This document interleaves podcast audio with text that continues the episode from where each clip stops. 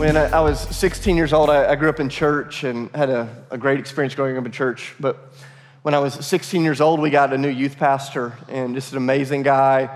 He's fresh out of college, 23 years old, um, had uh, way more zeal than depth. And uh, that's not me being mean. I would say that if he was here, just filled with passion, filled with life and, and joy. And one of the things that, when I think back on him, that he was really marked by was he had this zeal for people who did not yet know and love Jesus. And so he didn't just want to show up and, and do church with church people. He had this like longing in his heart to kind of unleash this small little youth group that we were all a part of. Um, to, to really minister to and to live on purpose in the places where we lived, worked, and played, to, to be missionaries in our high schools and on our sports teams and all the places uh, that we were at. So he would stand up on Wednesday nights, which was sort of our kind of big moment as a, as a youth ministry. And almost every week it was the same sermon. He would talk about the goodness of God, and then he would talk about our calling as disciples of Jesus to go live into the purposes of God wherever it is that God had placed us. And so he would talk about sharing our faith and evangelism. And, and I don't know what your story is, but he'd stand up and, and he would talk about that. And typically, two things would happen in my heart when he would talk about living on mission. First would be this like bubbling up of like excitement and zeal and passion, like, yes, that's what I'm made for, that's what I should do. And then very quickly, it would be followed with this overwhelming sense of fear and inadequacy. Like, I have no idea how to share my faith. I have no idea how to, to, to, live the life that he's talking about. And so basically, every week, I would get stirred up with joy and conviction, and then I would walk out of there in fear and shame, and then I would pretend that I was going to live it out. And so I won't ask you to raise your hands if you've ever been there, but uh, that's what would happen. And so he would preach on this over and over and over. And then Uh, I think at some point he realized that the sermons weren't really getting through because nobody in our group was really coming to faith. And so he came up with this idea that on Friday nights he was going to do these events where we'd go do something really fun as a youth group. But the only way that we could come to the event was if we brought someone with us who didn't know Jesus already. And I was like, man, I hate that because like I want to go to the event, but I'm scared to invite my friends with me who don't know Jesus. And I thought, I'm the pastor's kid. Like, he can't really make me do it. And so I remember the first week I showed up at one of these Friday night events, and we get there, and he's like, "Hey, David, where's uh, where's your friend that doesn't know Jesus?" And I'm like, "Oh man, I tried all week, you know, and this, folks are supposed to show, and they just ghosted me." And um, and he's like, "Eh, you know," but he let it slide. He let it slide that first week. He said, "Hey, next week, don't come unless you come with a friend that doesn't know Jesus." And so then I'm feeling the pressure. He's preaching on it again, and he's he's kind of putting out that opportunity. So the next Friday night rolls along, and I'm like, okay, I've got to bring somebody with me that doesn't know the Lord, but I'm scared to death. I didn't know how to do this. And so, once again, I don't invite any non Christians with me. I get my friend that went to the Baptist church down the street. I thought maybe he's lost. I'm like, I'm not sure he's saved. And, and so I'm like, hey, Josh, here's the deal, man. You can come tonight, but I just need you to just like turn down the whole Christianity thing just a bit. That's our ticket in. And, and he comes and he shows up with me to the event. And and my youth minister, he could just smell the Spirit of God in my buddy. Like, he walks up, he's like, You Christian? He's like, I love the Lord. I'm like, Oh. I'm like, You cussed this week. You're not that Christian, you know. And, and, and I kid you not, so my youth minister sends us home. He's like, You can't go. And I'm like, Oh. And there's just this thing that was just built up in me. I remember just this fear, this like, man, I don't know how to do this thing. I, I, I don't know how to share uh, the, the, the joy of Jesus with people who don't yet know Jesus. And yet I know that this is part of what God has made us for. And so, you know, we've, we've kind of been building to this moment over the last few weeks going, okay, you know, when, when you spend time with God and you spend time in community, there's this overflow of our life that begins to happen. But I, I don't want to end this morning by just kind of preaching, like, hey, here's what we should do. I, I really want to have a conversation about what does it look like practically to be the type of people that know how to just speak the gospel fluently wherever it is that God has put you. Like, how do you just speak life, just, just live the good life where, wherever you go in such a way that people go, man, I see something in you that I want more of. And so um, I was thinking about how I wanted to do this this morning. I just thought of my good friend um, who uh, is Dave Wilson. Dave, if you'd come up. But last week, if you were here, we appointed Dave. He's our, our uh, newest elder. Can you guys help me welcome Dave? And um, have you come up, Dave? And uh, I just want to have a conversation uh, with Dave because when I, when I think about people who are living out in just the most natural, simple sorts of ways, like just living out the kind of life where people around you go, man, I want to know more about who it is that you worship. Uh, Dave's one of the guys that I think about, and he has a really unique story. And in fact, uh, we'll get into that here in just a moment. But one of the things that um, he actually does as a job now is he spends time every single day sitting down with men in the city who don't know Jesus, just having conversations of faith and equipping other people to sit down and have conversations of faith. And so, uh, here's what I would encourage you to do um, get out your phone, get out something to write with. Uh, we're going to move through several big things this morning. I wish we had an hour and a half together to unpack some of these principles that we're going to talk about. But I think it's going to be really, really helpful.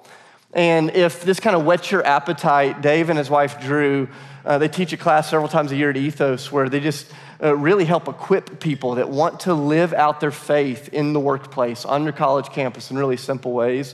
And if this kind of whets your appetite, hopefully you'll jump into one of those classes um, the next time we do that. So, um, Dave, man, so glad you're with us. I want to start with just some of the simple kind of stuff. So, before we jump in to the conversation on evangelism, tell us a little bit about your family. How long have you been married? Your kids, your grandkids? Um, how long has your wife Drew known that you were going to be up here on the stage doing what you're doing? About uh, 30 seconds, I think, now when I walked up here. So, yeah, my name is Dave Wilson and been married 34 years, and you got to do weird stuff like this to keep it fun. Yeah, all, uh, all, all, week long, he's like, do not tell Drew that I'm going to be up there. I want her to be surprised when I walk up. And so. Um. And. Um, Drew, were you surprised? so, we don't have real good communication skills. You probably. I won't be teaching on that. But uh, so I have three children. Uh, uh, one of them's here with his fiance, so that's kind of fun. So he was part of the surprise. Um, and uh, yeah, my, my uh, career, as Dave mentioned, I was 25 years in commercial real estate development. And then about 12 years ago, started um, doing what I'm doing now. And, and I, I think for me, the reason why, because it's a pretty big change, I think for me, the reason why is I just really felt like it can't possibly be God's plan that we go through life not really knowing questions to our, uh, our answers to our questions because whether we've raised in church or never been to church, we all have questions. And I just thought it, that just can't be the idea, his, his master plan that we just wander through life not knowing and then get the big answer when we, you know, when we die.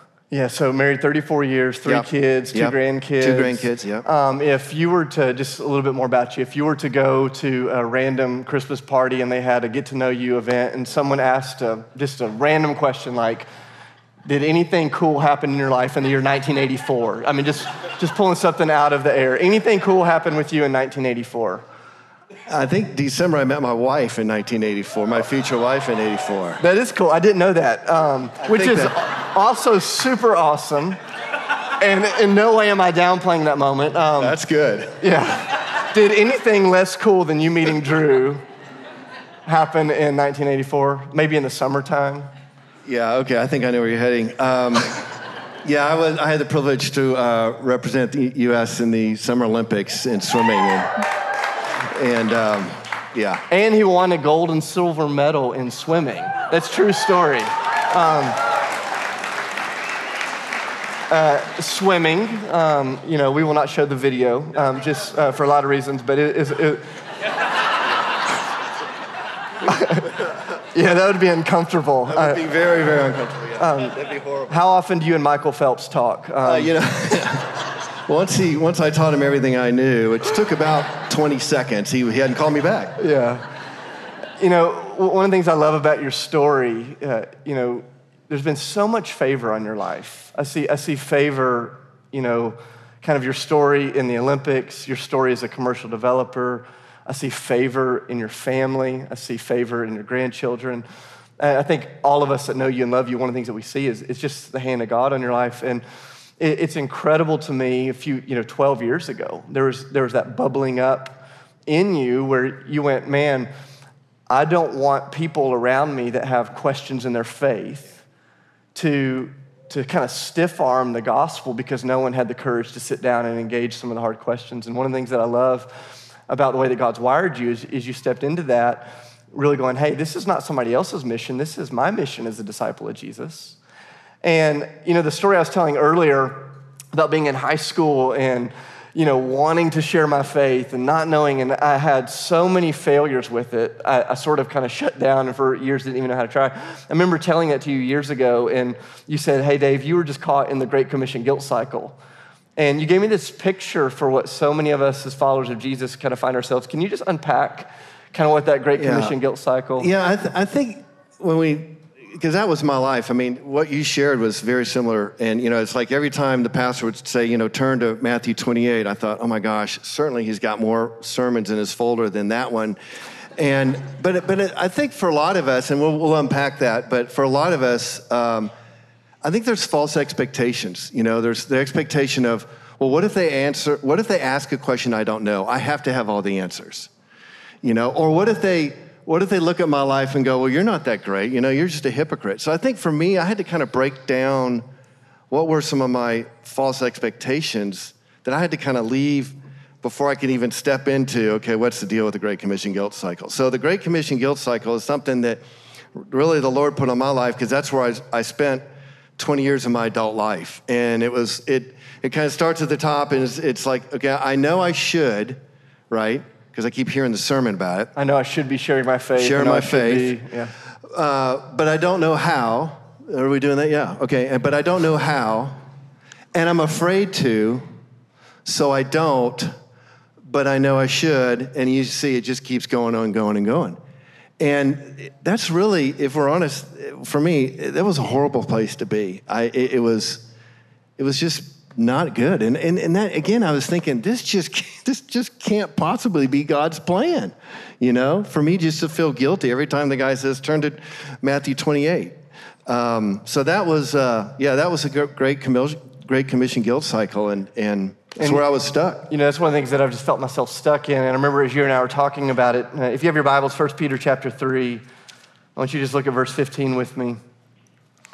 Because I remember you unpacked this, this verse maybe in a way, I don't know I've ever seen it this um, clearly, uh, the way you just kind of unfolded it um, for me uh, years ago. But I love, I love the way that Peter speaks. He says, In your hearts, revere Christ as Lord, always prepared to give an answer to anyone who asks you for the reason for the hope that you have. I love this, but do this with gentleness and respect. And uh, I would love it if you just kind of, I remember years ago, you just kind of said, okay, you get caught in this cycle. We all get caught in this cycle. Um, part of the way that we break through this cycle is just kind of getting our minds around what it is that God's really invited us into. And you unpacked this, you kind of gave me four yeah. simple principles out of this. Yeah. Um, yeah, for me, it was, if you look at that verse, it's not on the screen, but if you look at the verse, um, in my mind, before we get to that, before, and there's some scary words in there, right? I mean, if we're going to be honest, words like always, always be prepared, that's, that's kind of heavy. Uh, to answer anyone who asks you, that's, those are kind of, if we're going to be honest, that's, those are pretty tough things to read and think, gosh, how are we going to do that? But then on the other side, if you look at it, you say, okay, yeah, but notice he does not say, be prepared to explain the Jesus figure in Jeremiah or something like that right? All he's saying is be prepared to give the hope that you have. It's very personal. Tell, be prepared to tell your story. You don't have to make something up. It's just, it's just about you. And, and the other thing to think about is it really kind of, it suggests that there's, this is in the context of a relationship because those are some pretty heavy questions that people may come up and ask. So there, there's a bit of a trust. If they're asking you those questions, there's already a trust that they're giving with you in the relationship, knowing that you're not going to jump down their throat and think and scream, you know, what are you crazy? You can't think that way. And so I think if we look at that verse that way, and then we'll break it break it into those four, but but it's it's not, you know, be able to explain something great theology. It's not stand on a street corner, but it's recognize that if someone has the courage to ask those questions, there's a relationship there that you've got, which is kind of pretty cool. So you want to break down the four? I'm gonna have to look at the screen. I didn't write them down. I've heard they're good yeah, though. Yeah, you taught me these. Yeah, yeah. yeah. Okay. Uh, uh, these are good. So hey, just kind of four breakdowns out of First Peter 4. so uh, being spiritually committed. Yeah. You talked about what's it look like to be spiritually committed as kind of the baseline uh, for this? Yeah, I mean, this is where, um, you know, this is where we realize the more time we spend in the Bible, um, the more time we realize this is a, this is call to action. It's not just a kind of s- how to live your life. I mean, that's all part of it, but it really is a call to action. So being spiritually committed is, okay, Lord, I'm I hear you're calling me to something that I just so you know I'm not real excited about, but I'm willing to step into that. And um, and that's just part of our life as a believer. It's not like okay, you know, life of believer is segmented into Bible reading, church attendance, tithing, and then for the, you know, once you once you're really in the advanced classes and you're going out and talking to others about it. It's really all part of our our life. So spiritually committed. Second thing, intellectually prepared. What do you mean by that? Yeah, so that's the one where we do have to prepare for tough questions. And they're they're really really good legitimate questions that deserve really really good legitimate answers. And I will say, and I don't want to sound wrong, but, but the answer to a question that someone asks you can never believe, can never be, well, my mama told me it was true and it's in the Bible. Okay? Because A, they don't know my mama, and B, they don't, they may not believe the Bible.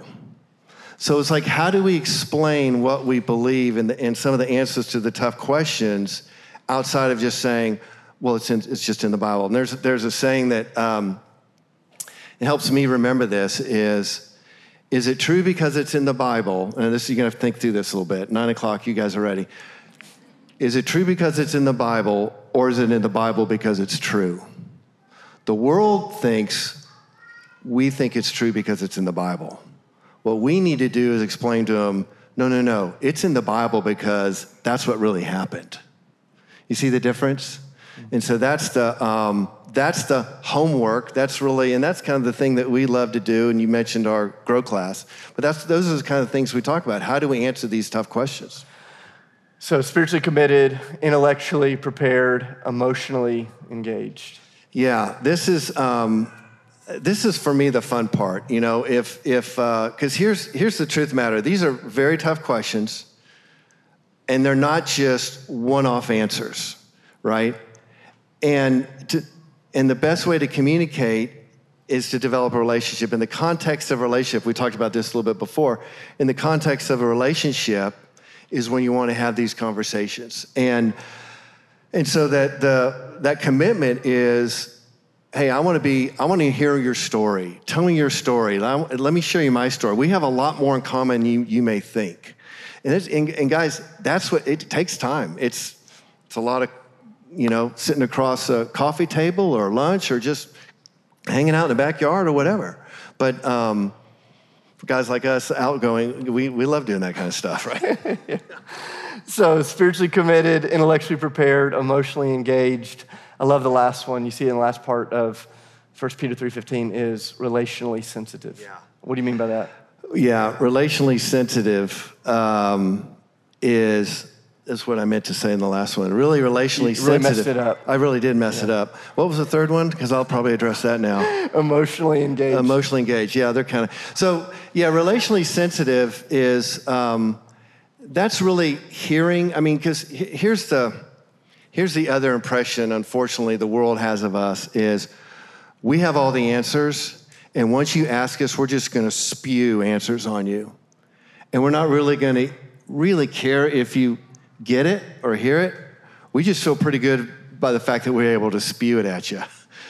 And the truth of the matter is that we need to be good listeners. You know, we need to understand what's the question behind the question. And, uh, and again, that takes time. That's all part of that process. Mm-hmm. So you have the, the Great Commission guilt cycle. Mm-hmm.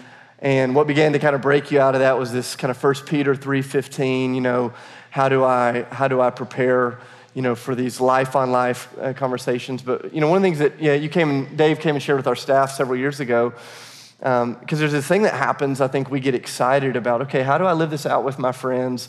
And then we, we get into the real world, and the reality is all of these barriers um, uh, in our relationships and in our faith begin to kind of spring up as these questions. What are the three, if you're going to say the three most common barriers that you see uh, when you're trying to live out your faith in the marketplace? Yeah. So um, here's the here's one more before we jump to that. Uh, uh, here's one one more false expectation, and this is and maybe it's an older generation. I don't know if it it fits with you young youngsters in here, but I grew up thinking nobody wants to talk about religion and politics. That's just how I was raised. So nobody wants to talk about it.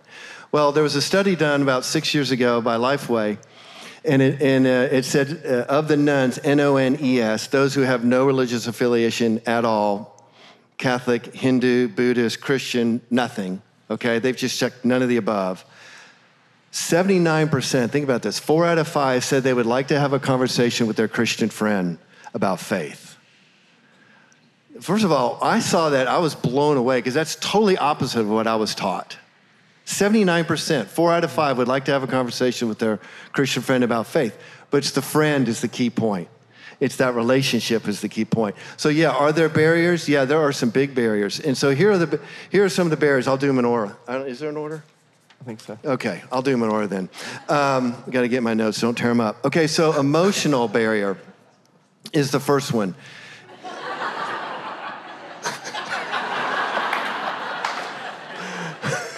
How am I doing? This is very well rehearsed, in case you're wondering. this has gone very poorly. It really has gone bad. What's the first one? I'll go in order. What is it? Intellectual. Intellectual. That's Yeah. a good one. Yeah, intellectual barrier. so intellectual barrier. Uh, are, are people have questions? You know, hey, I, I can't go all. I have, a, I have a, a friend, and this is what he said. We were meeting, and he said, "Listen, I can't believe in your God." Because if I do, then I have to believe he's going to send two thirds of the world's population to hell. That's a legitimate concern, question that is a barrier for him, right? So intellectual, and there's lots of questions, you know, that people have. How do you know? You know, you guys base everything on the Bible. Are you aware that it's 2,000 years old and been copied and copied and written and written, you know, right? I mean, how do you, how can you rely on the Bible? Well, we need to have, you can't say because it's in the Bible, right? We need to have an answer for that. So intellectual questions are, are, are, are really big ones. Number two is Emotional. emotional. That's a good one too. So emotional, that's a little different in that emotional is somebody who's been hurt or burned by uh, a Christian or the church or something like that. You know, for example, someone would say, you know, um, I had a boss that uh, claimed to be a Christian, but but he messed me out of a commission, or he, you know, he did this, or I knew he wasn't faithful, or so. In other words, it's like, hey, I've observed, and there's nothing different about you just because you claim to be a Christian. And so, really, you, all you guys are is a bunch of hypocrites that just get up earlier on Sunday than I do. Other than that, there's no difference. So, emotionally, I have no desire to get engaged in that process. You know, and sadly, some of what they say may, is tr- may be true. But how we get over that is by saying, hey, listen, I know there's, there's bad examples out there. I know I'm, I'm a bad example.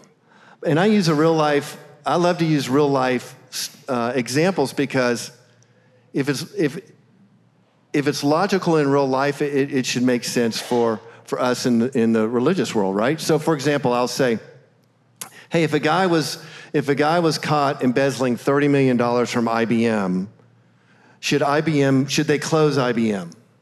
Should they shut down? Should the government come in and shut down IBM? And of course, the guy looks at me and says, Well, no, but the guy should be put in jail. I say, Exactly. So if you have a bad experience with a Christian, the whole establishment shouldn't be shut down. Just that guy, you probably need to talk to somebody else, right?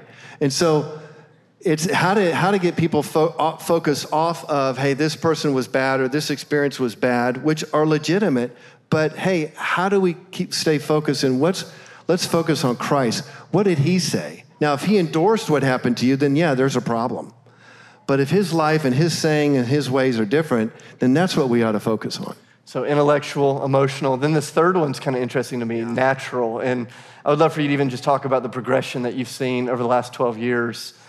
You know, maybe you used to see more people dealing with some of the emotional piece or the intellectual piece. Talk about the natural. Yeah, so the natural, the definition of natural is, um, didn't know if the definition was up there, but the definition of natural is someone who just says, hey, yeah, I get it.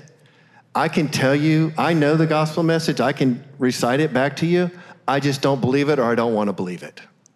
And that's, that's tough. I mean, uh, to Dave's point, that's, that's what, so I've been doing it 12 years. And I would say, I would say for me, this barrier is on the rise. And for what I do, it's the toughest because all you can do really is just maintain the relationship and pray for the person. Because if you maintain the relationship, when they have a little breakthrough or may have a question or may start to doubt, because God's always working on them, right? Then you're the person they're going to go to and talk to because you've, you've maintained the relationship. But yeah, that's, that's the toughest. And I will say, a lot of times these three are kind of mixed around. For example, I remember I was meeting with um, some friends and we were going through the intellectual questions. They just had a lot of questions. And it was like every time we, we knocked one off, they would send me an email during the week with like three more, okay? And I'm not the brightest guy in the world, but I'm sitting there thinking, man, there's, there's no way out of this. I mean, I'm never going to dig out from all these questions. And I was talking to a friend of mine who's a mentor, and, and um, he said, hey, a lot of times the intellectual questions, they're, they're, a, they're really a front for an emotional barrier. In other words, hey, if I just can keep asking Dave all these questions, which he's going to just get exhausted, or he, he's ne- we're never going to real get to the real issue. And so I went in. I was so excited to hear that. So I went in and I said to the guy, as, as we he was peppering questions, I said, hey, listen, sometimes, and I said the same thing to him, it's a, it, this can be a front for emotional barrier. And he just dropped his head and said, Yeah, that's, that's my case. I remember thinking, oh, thank goodness we can get off these questions. And I said, Well, tell me about it. And he says, I have an uncle who lives in Florida. He's a, he's a rabid, born again Christian. He's the most obnoxious person I'm, I know. I don't ever want to be like him. I'm like, Great, let's talk about that. You know, so when you think about this, this journey, I, I love you talk about in these three barriers. One of the things that you're seeing right now in our current moment is just the numbing of the mind. And the other day, you're telling me the story about sitting down with a guy, and, and he just kind of laid it out there, you know. And would you just speak to us about the way that you see the numbing of the mind just being this pervasive yeah. kind of challenge in our moment? Yeah, it, it, it's, it, it's, for me, I define it as someone who just says, I don't know. It's not important enough to think about. That's neat that you're doing this, but I, you know, so to your, I think the example you're referencing is um, I was at lunch with a guy and we were talking, and he just said, he just said, hey, Dave, he said, hey, listen, if there's a God or not, that's really great. You believe in him, but I'm good either way. I remember thinking, that's not in any book I've read. What do I say to that? But you know, you're just thinking, going, wow and I think for a lot of people, life is good. I mean, we live in, you know, America. We live in Nashville. It's booming. Everything, you know, everybody wants to. So it's, it's, for a lot of people, it's like, I'm good, you know. Religion is for people who hit bumps in the road and have problems. And I don't have any of that stuff. So I don't need religion. I think that's, mm. that's kind of what I'm, I'm seeing. And so I think for a lot of people on the natural, which I mentioned before is the hardest, I think the hardest part for, for people is to say, hey, you know, I always tell people, I think the most difficult word in Christianity that we, that we talk about and preach is surrender, right? Not a terribly popular word. But if you think about it, you know, that's really what we're called to do surrender our lives. And for someone to say, hey, you're asking me to surrender control or surrender my life or surrender potentially, you know, whatever, my happiness, this and that. Um, I don't know if I'm, I don't know if I'm ready for that. I don't know if my will is, is really ready for that. My natural will loves to be in control. And so I always tell people, hey, listen, God will accept us exactly the way we are, every single one of us. It doesn't matter, it doesn't matter what's going on. Okay, I'm, I'm banking my eternity on that fact.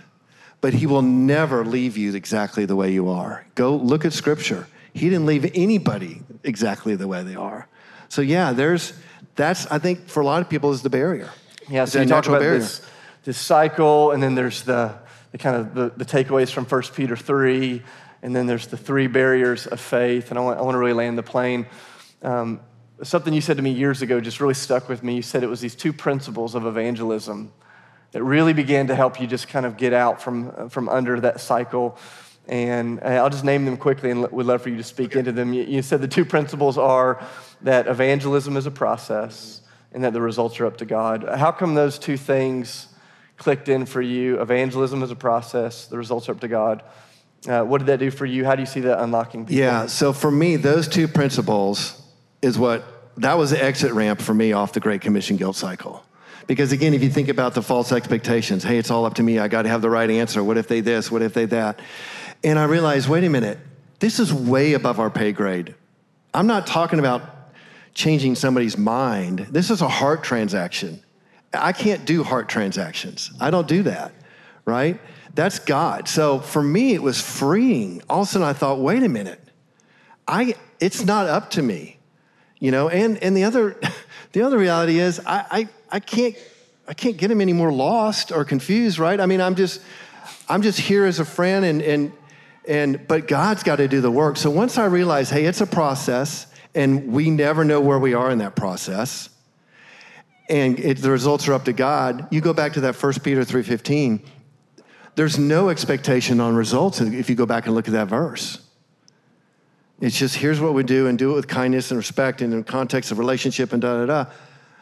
You know, and so that for me was the exit ramp. When I really, especially that second one, that the results are up to God, when I really took that to heart, I thought, I can't mess this up. I'm just called to engage in conversation. Who doesn't like to do that? Right? Yeah, you know, one of, this is where I kind of want to wrap up our time together this morning. You know, as we started, we read Luke chapter 15, 1 through 7. And one of my favorite, if, if I had to maybe say what's my favorite chapter in the whole, whole Bible, would be Luke chapter 15. It's this moment where Jesus is surrounded by a bunch of people that have wandered away from the faith, messed their lives up. You look back at Luke 15, 1 through 2. It's just a bunch of people that were living in really messy situations. And Jesus gives three stories, uh, really kind of four stories, that just gives these folks a picture of what the, the heart of the Father is. And if I had to sum up Luke chapter 15, it's that God, God cares about the one. He sees the one. He sees the missing. He sees those that have wandered off. And over and over, the refrain in those stories is that heaven rejoices when one finds their way home. And so um, how I want to end our time together this morning before we receive communion and before we worship is I want to just give us some space to pray that the reality of Luke 15, that the reality of 1 Peter 3.15 that Dave, Dave talked to us about, that those things would just really seize our heart as a church, that this wouldn't be just a performance like, hey, we've got to go do something, but that God would literally put that Luke 15 heart in us, that, that first uh, Peter 3 sort of hope inside of us so, so, that people look at our lives and go, hey, what is it that you have? And that over time they discover the what is actually a who, that who is Jesus, that, and that Jesus deeply, deeply loves them. So here's, here's what I want to encourage you to do. I want to right now invite you to get in groups of two or three. Uh, just it can be with the person next to you. You can turn to the person next to you. You can also pray on your own if you want.